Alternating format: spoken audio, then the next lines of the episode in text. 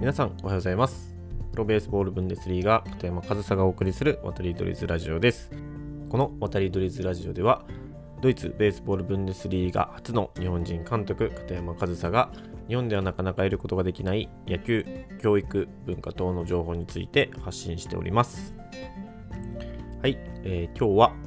今日はというか今日も、と、スポーツクラブの普及についてお話ししていきたいと思います。で、えー、昨日の配信でですね今の日本のスポーツのシステムである部活動ではできなくてスポーツクラブならできることという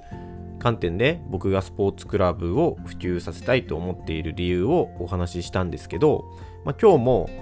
部活動というシステムではできなくてスポーツクラブというシステムならできることということで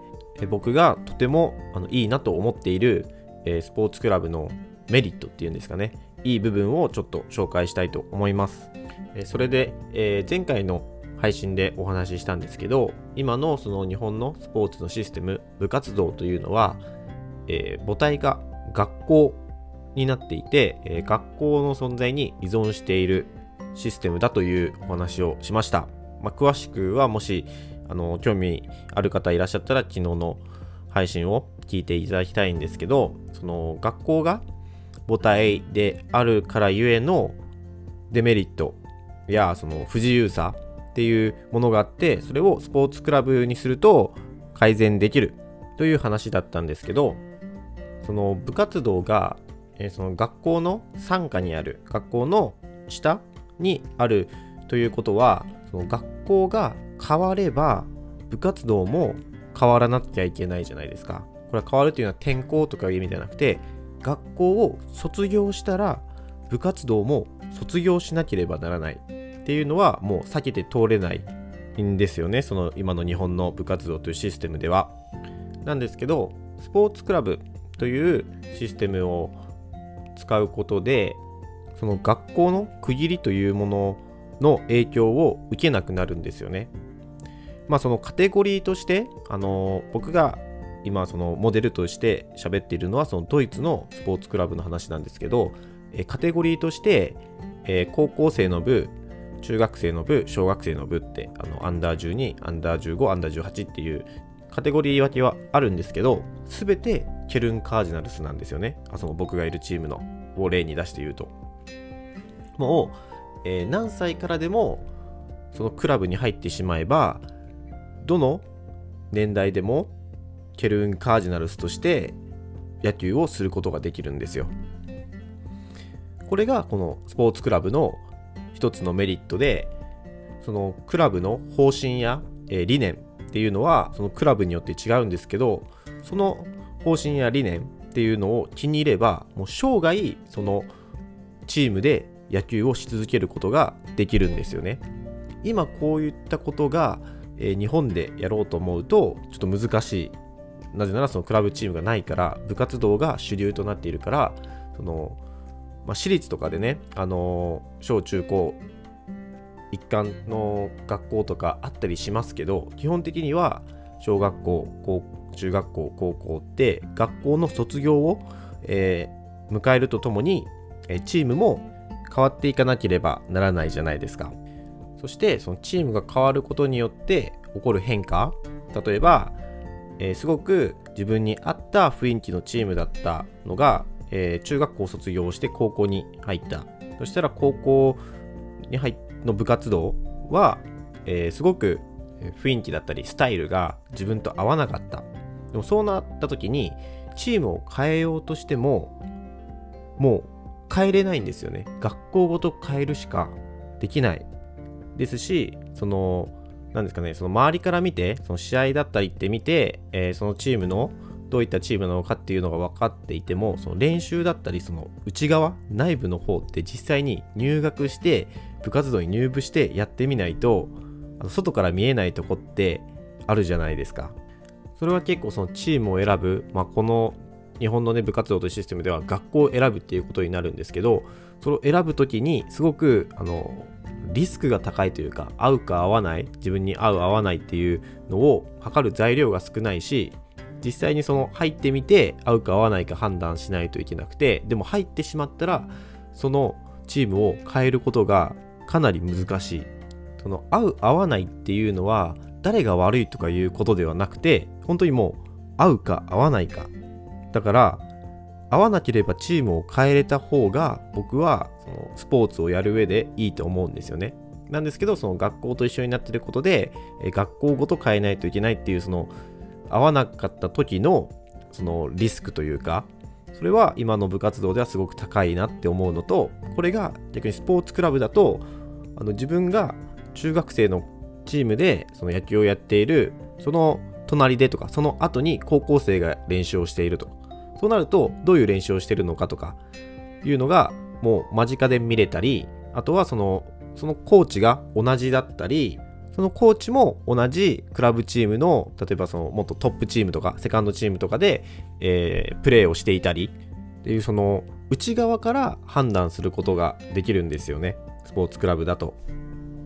でそうやって内側から見た上で合わないなって思ったら違うスポーツクラブに移ることも全然ダメなことじゃないしむしろ合わないなと思ったら変える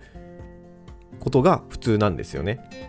これはその昨日お話ししたこととまあ同じようなことですけどそのチームを選べるっていうことはすごくスポーツクラブのメリットではありますしそれともう一つ昨日お話ししてないことですごくスポーツクラブのメリットだなと感じることが小学生中学生高校生とカテゴリーが分かれていてそれぞれ、えー、コーチっていうのがいるんですけどそのアシスタントコーチだったりそのまあお手伝いというかそこに小学生のチームに去年まで小学生でやってた中学生になった子がアシスタントコーチで入ったりできるんですよね。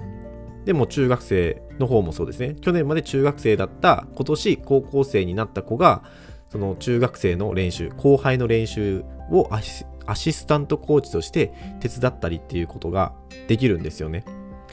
これって部活動のシステムじゃできないけどその若いうちから人に教えるっていう経験を積む